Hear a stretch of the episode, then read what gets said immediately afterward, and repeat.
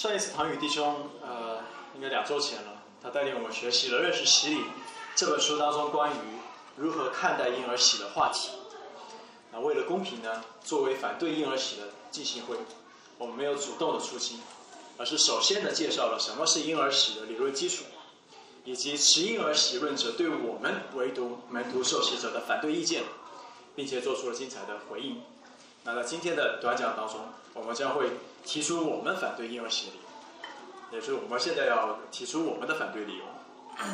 在表达反对理由之前，我们也要声明，持婴儿洗润者的基督徒并非是我们的敌人。相反，他们当中有很多人跟我们教会都走得很亲密，我们教会也跟很多的啊长老会的教会也是走的有也也亲密，也是有关系。也并不乏在历史上有很多的属灵伟人，他们是持婴儿洗润者。他们对婴儿洗的推论，其实也让我们看到，也表明这群人他们是一群啊仔细查考和敬畏神话语的人。所以，但是呢，我们并不，但我们并不认为他们总结出来的结论和理论是有足够说服力的。啊，我们我们今天会主要谈这个问题，就是如何来反对。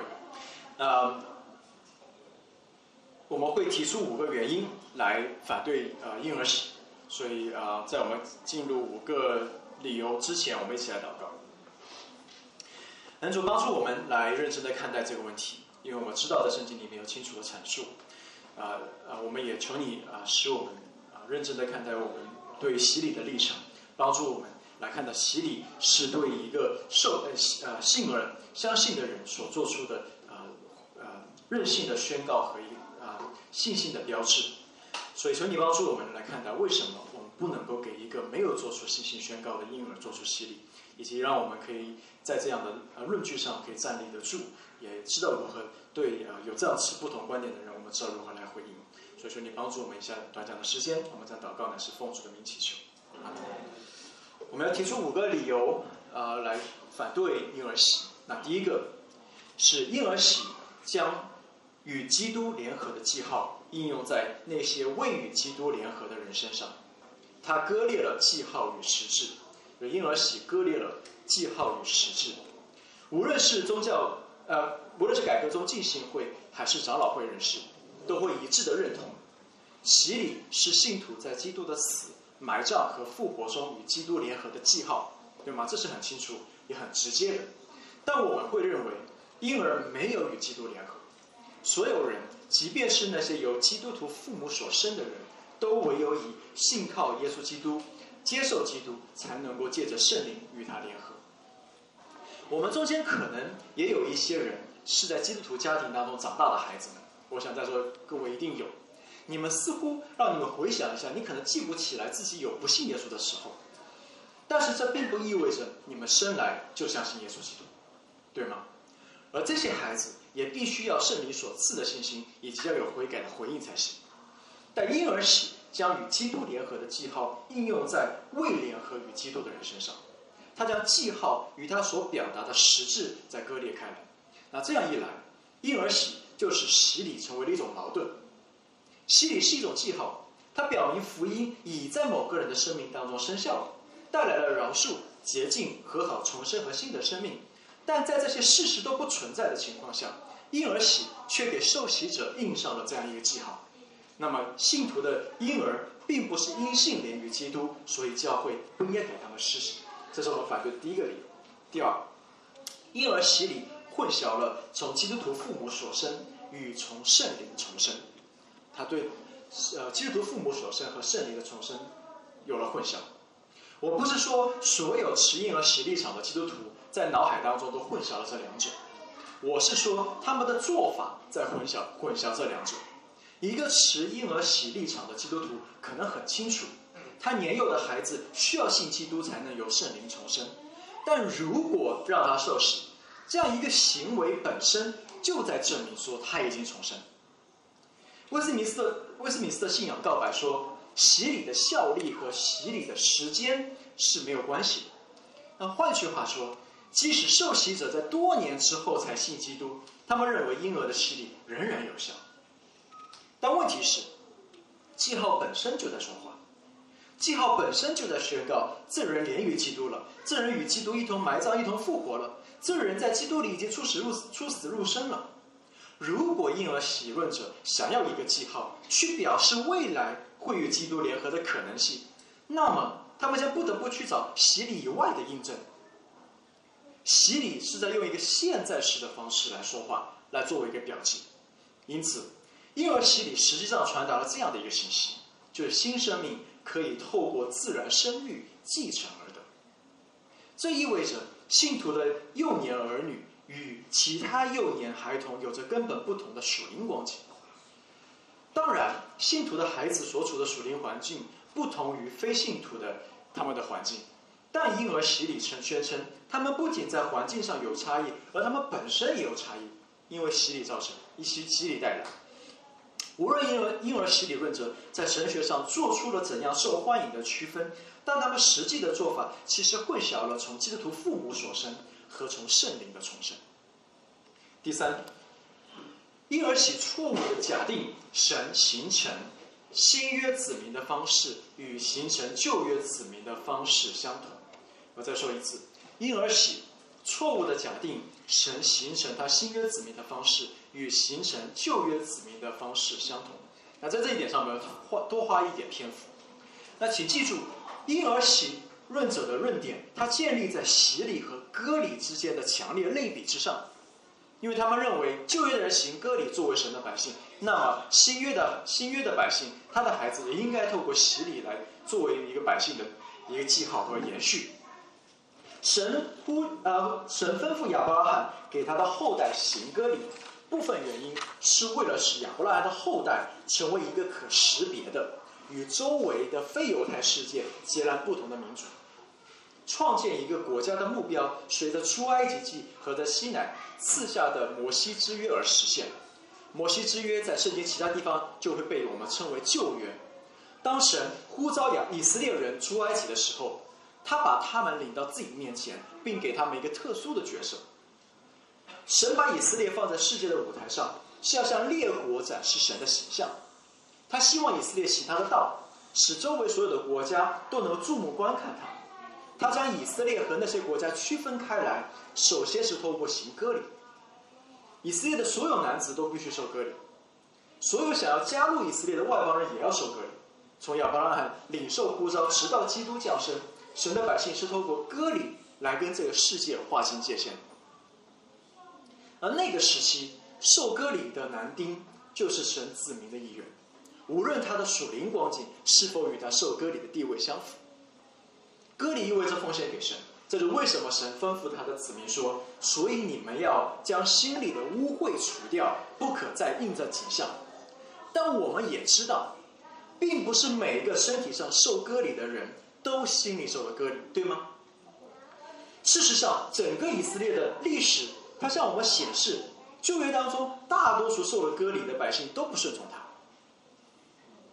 虽然神对以色列有一个计划。但是百姓的心是败坏的，无论他的身体是不是有这个记号，律法所能带来的任何解决方案都不能解决他们罪的问题。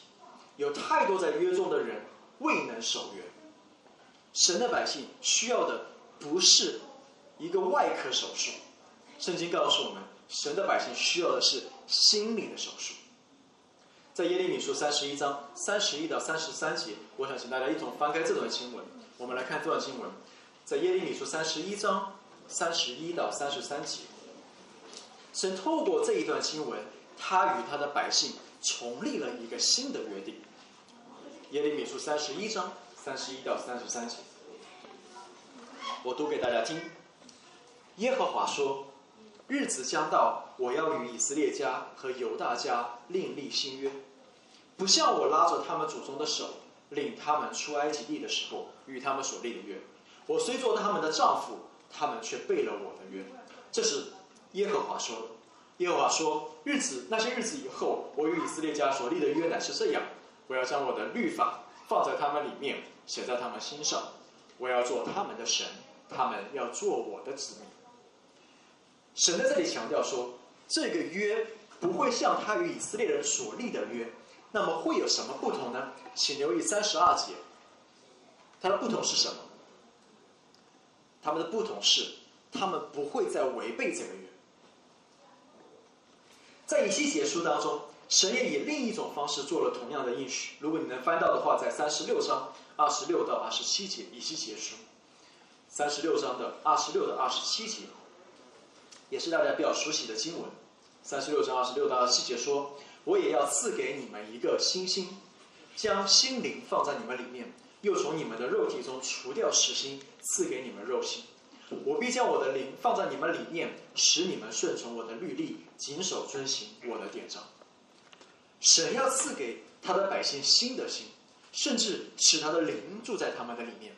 结果便是他们会以前所未有的方式来顺服神的命令和他的旨意。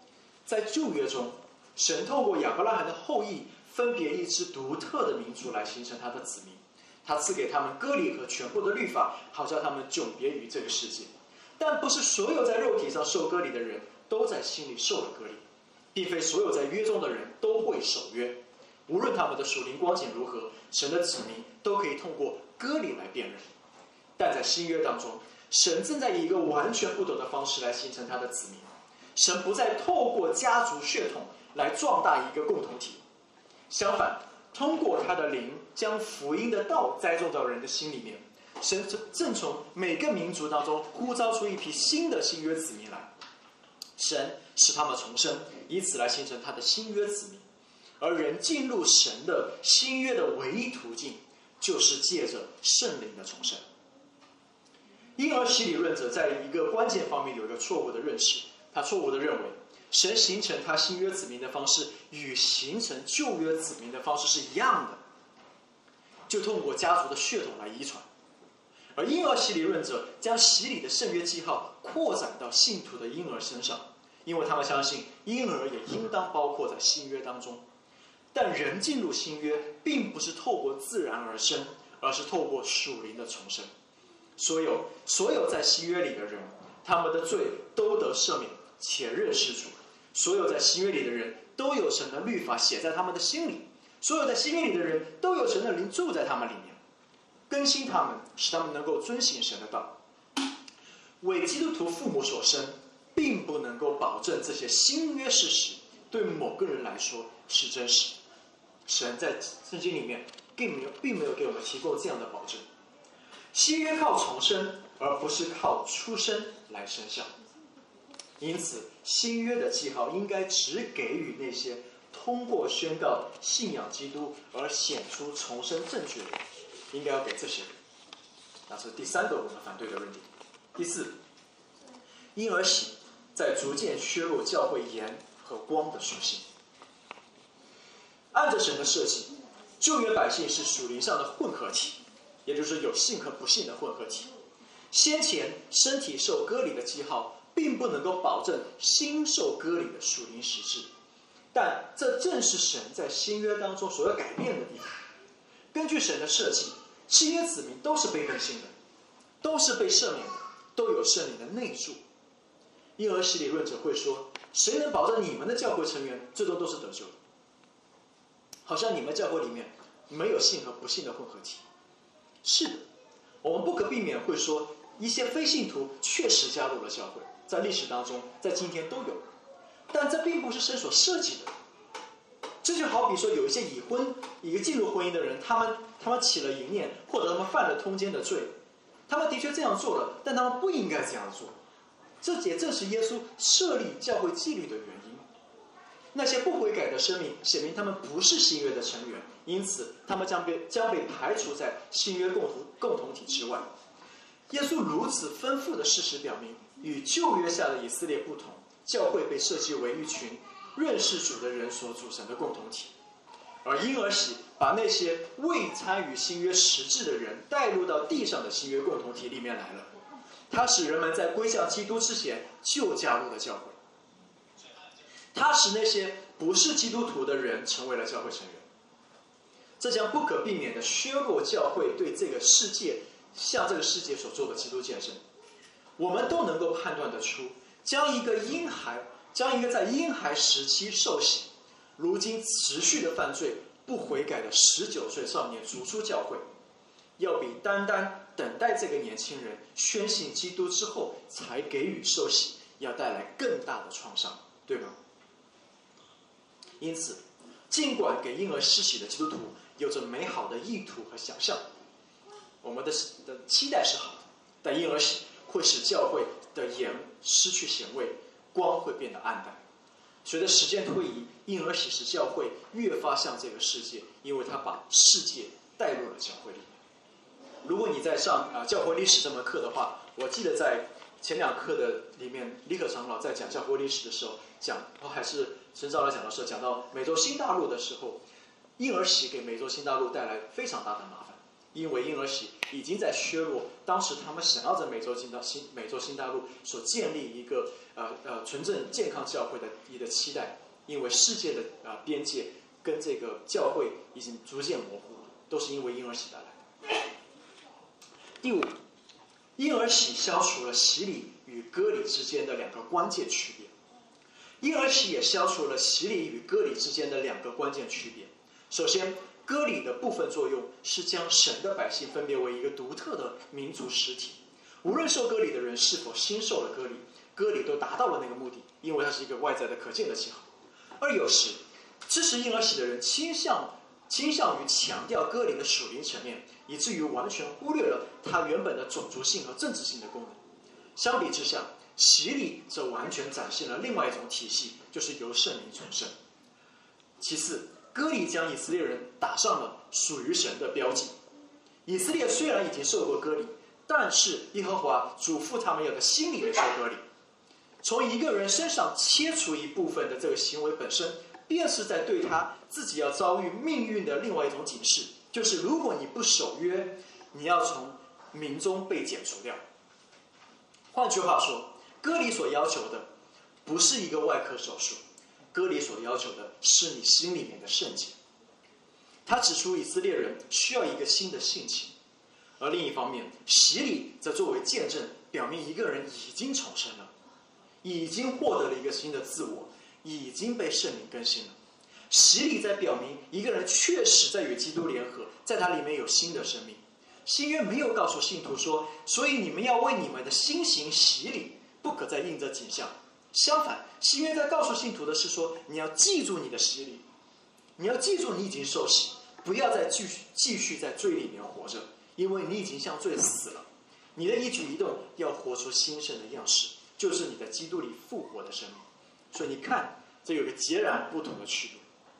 割礼在地位上把人献给神，并要求人把心献给神；而洗礼呢，他在宣告这是一个过去式，已经完成。他宣告的是把心献上，已在基督里面成为了事实。婴儿洗礼论者从割礼画一条相当直的线，直接连到了洗礼。他们主张洗礼乃是身体上的割礼在新约中的成就。但这样的直接联系是使徒保罗所没有做过的，所以请你看一下，在哥罗西书的二章十一到十二节，在哥罗西书的二章十一到十二节，这也是新约圣经当中唯一的一处经文，直接提到了洗礼和割礼的经文。这是唯一一处经文在新约当中把割礼和洗礼放在一起相提并论的，在二章十一到十二节哥罗西书，我为大家读，你们在它里面。也受了不是人手所行的割礼，乃是基督使你们脱去肉体情欲的割礼。你们既受洗与他一同埋葬，也就在此与他一同复活，都因那都因信那叫他从死里复活神的功用。保罗说，基督徒已经受了割礼，那么割礼和洗礼有什么关系呢？洗礼是新受割礼，而不是肉体受割礼的新约记号。洗礼表明。割礼所要求却未保证的实质，如今已经在信徒的生命当中被成就了。所以洗礼宣告，割礼所指向的，但并不具有的，已经在实现。所以割礼如何在新约中得到成就呢？不是透过给婴儿洗礼，因为他们还未，也可能永远不会经历到新约的实质，对吗？割礼对以色列人说：“你们要做一个新人。”而洗礼对众基督徒在宣告说。你已经是一个新人，所以让我们最后来总结一下，这所有的一切，它在告诉我们什么呢？它在意味着什么呢？简单来说，婴儿洗并不是圣经所说的洗礼。圣经既没有命令，也没有含蓄的授权给教会为婴儿施洗。虽然婴儿洗礼啊圣约婴儿洗礼观看似合理，也很符合逻辑性，但它与圣经所教导的洗礼观和新约观并不相符。婴儿洗礼并不是洗礼，因此，如果你曾经在婴儿时期受洗，那我也希望你能基于圣经明白为什么那一次的洗礼（打引号的洗礼）根本不是真正的洗礼。我不是说婴儿洗略有缺陷，仿佛一辆汽车虽然有故障，但它一但是它还能够噗呲噗呲的往前跑。我是说的是婴儿洗根本就不是洗礼。那些在婴儿时期受洗的人，实际上并没有真正受洗，所以他们仍然需要接受洗礼。所以这是我们对婴儿洗礼所做出的反对的理由。所以盼望这一段这个短讲也能够帮助我们，可以在洗礼这个观点上，能够在圣经当中站立得住。让我们一起来祷告。